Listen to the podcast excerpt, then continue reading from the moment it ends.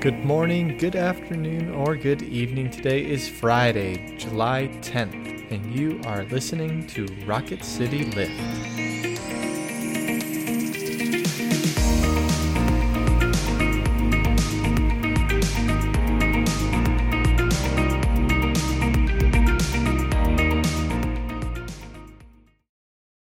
Hello, all. Welcome to Rocket City Lift. I'm Brett Goodeman. And I'm Tara Bulger. We come to you three times a week and try to bring a bit of a spiritual lift to your day. Welcome to Friday. We're glad you made it. We're excited to introduce to you our guest today, Emily Wilmarth. But before we get to her discussion with Tara, let us start off with a prayer. Let us pray. O Heavenly Father, who in thy Son, Jesus Christ, has given us a true faith and sure hope, help us, we pray thee, to live as those who believe and trust in the communion of saints, the forgiveness of sins, and the resurrection to life everlasting, and strengthen this faith and hope in us all the days of our life. Through the love of thy Son, Jesus Christ, our Savior. Amen. Our scripture passage comes from the Gospel of John, chapter 4, verses 5 through 30. Please listen for a word from God. So he came to a Samaritan city called Sychar, near the plot of ground that Jacob had given to his son Joseph. Jacob's well was there, and Jesus, tired out by his journey, was sitting by the well. It was about noon. A Samaritan woman came to draw water, and Jesus said to her, Give me a drink. His disciples had gone to the city to buy food. The Samaritan woman said to him, How is it that you, a Jew, ask a drink of me, a woman of Samaria? Jews do not share things in common with Samaritans. Jesus answered her, If you knew the gift of God, and who it is that is saying to you, Give me a drink, you would have asked him, and he would have given you living water. The woman said to him, Sir, you have no bucket, and the well is deep. Where do you get that living water? Are you greater than our ancestor Jacob, who gave us the well, and with his sons and his flocks drank from it? Jesus said to her, Everyone who drinks of this well will be thirsty again, but those who drink of the water that I will give them will never be thirsty. The water that I will give will become in them a spring of water gushing up to eternal life. The woman said to him, Sir, give me this water so that I may never be thirsty or have to keep coming here to draw water. Jesus said to her, Go, call your husband and come back. The woman answered him, I have no husband. Jesus said to her, You are right in saying, I have no husband, for you have had five husbands, and the one you have now is not your husband. What you have said is true. The woman said to him, Sir, I see you are a prophet. Our ancestors worshipped on this mountain, but you say that the place where people must worship is in Jerusalem. Jesus said to her, Woman, believe me, the hour is coming when you will worship the Father neither on this mountain nor in Jerusalem. You will worship what you do not know. We worship what we know, for the salvation is from the Jews. But the hour is coming, and is now here when the true worshippers will worship the Father in spirit and truth. For the Father seeks such as these to worship him. God is spirit, and those who worship him must worship in spirit and truth. The woman said to him, I know that Messiah is coming, who is called Christ. When he comes, he will proclaim all things to us. Jesus said to her, I am he, the one who is speaking to you.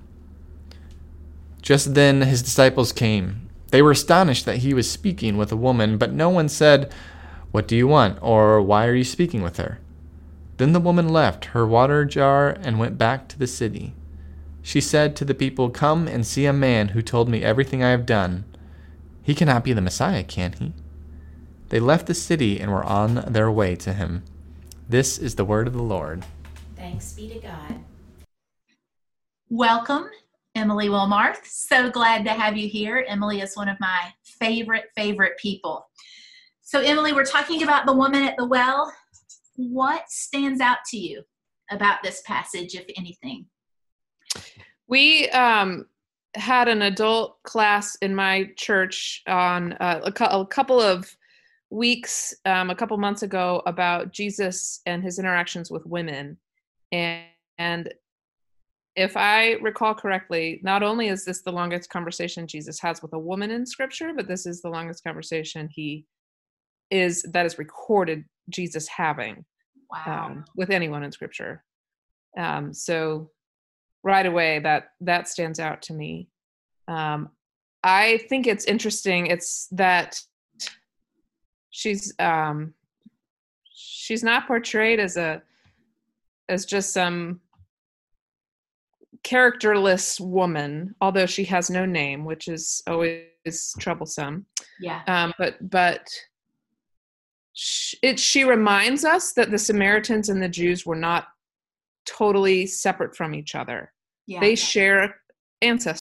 And that's a whole nother thing to go into, right? Why are Yeah. Samaritans and Jews at odds with each other, even though their their deep history is is linked and connected to each other? Um, Yeah, I was reading that um, in the beginning where she says, "Why are you a Jew?" Asking me for water. That that was actually that was a disparaging term.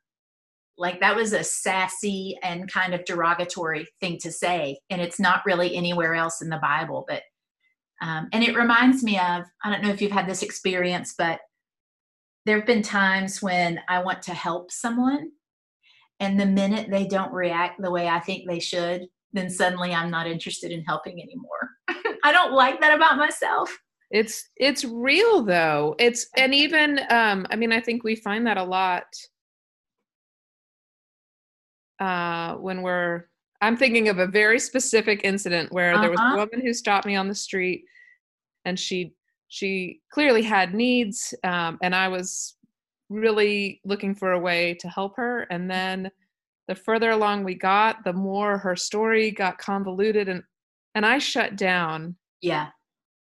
In a way that got I got real judgy about Yeah. it because I didn't like the sass. Uh huh. But Jesus doesn't turn his back on her Mm-mm. because that's her response. He still has something to offer her. Um, and that that means a lot to me. Um, that he doesn't that he still offers her this living water. What do you think about the idea that um, he knows her and he knows about the husbands and what do you think that experience is for her?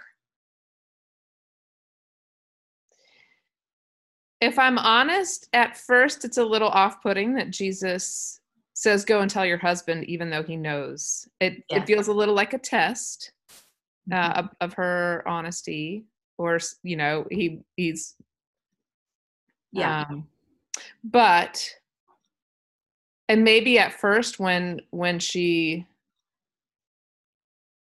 when she starts to realize that he knows her it might make her i i can imagine her feeling suddenly very insecure or very judged or very you know all those things defensive or frightened or yeah. um, you know she must i imagine her coming to that well at noon isolated hot by herself the only time it's safe for her to go without the judgment or the cr- critique or anything of her peers who are also gathering water at an earlier or later time. Um, she's carrying all that baggage and suddenly jesus makes it makes her aware that he knows of all of her baggage and that can feel so damning. And so the turn is what i think is so such a gift right? Yeah, it's funny. Like- I care about your baggage totally, and I'm a person who came to faith late and had a lot of baggage. So when I read it, what I hear is Jesus knows all of that and still is offering you this grace, this living water. And so to me, I feel like that question, go call your husband, is a way to, to get into that with her. Hmm. Um, yeah i like that and I don't know. Of course, we have no idea if that's the the motive behind it. But um, you know, have you seen? So there was this thing uh, on Twitter a while back. It was like, you know, give your faith statement in five words. Hmm. And mine wasn't five, but mine was, God knows me completely and loves me still. Like that's the whole of the gospel to me. And I think that's what I see when I hear this passage. Well, and you know, you think about someone's identity, and I wonder if she carried all of this baggage as her primary identity. Yeah. And Jesus is saying that identity, yeah, we know it, it's there, but it's not the identity I choose to see in you. But I I bet it's certainly the identity her her society saw her for. Exactly. Yeah, whether she carried it or not, that's how everybody's seeing her. Um, yeah. And he and he if he enters that way, he does not exit that way. Yeah. And and I that's Do you think that everyone has that kind of bone deep need to be known and Oh, to be loved? Yeah, yeah. everyone. So that that for me changes what evangelism might look like.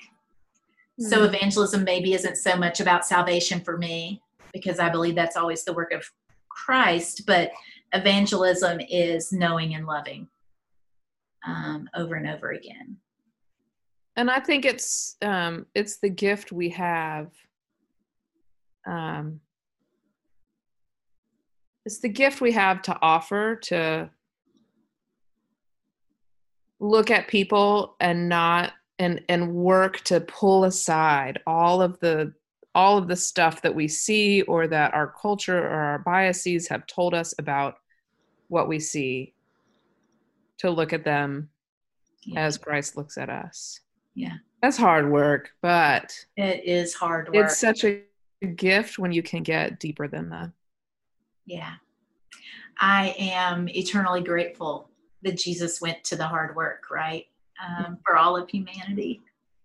And I'm grateful for you because you are one of those people for me who accepts the hot mess that I am and loves me hot mess. I'm grateful for you, and I'm grateful that you're doing this podcast and having voices and sharing your voice and yourself is Thank you.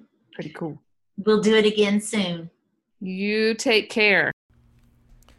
Thank you all for being with us. Another huge thank you to Emily for being on the show with us and sharing her knowledge and wisdom. We hope you all have a good weekend and we'll see you back on Monday. And now, may each of you go out to love and to serve, to be well, to care for yourselves and others, knowing that the grace and love of God is upon you. Amen.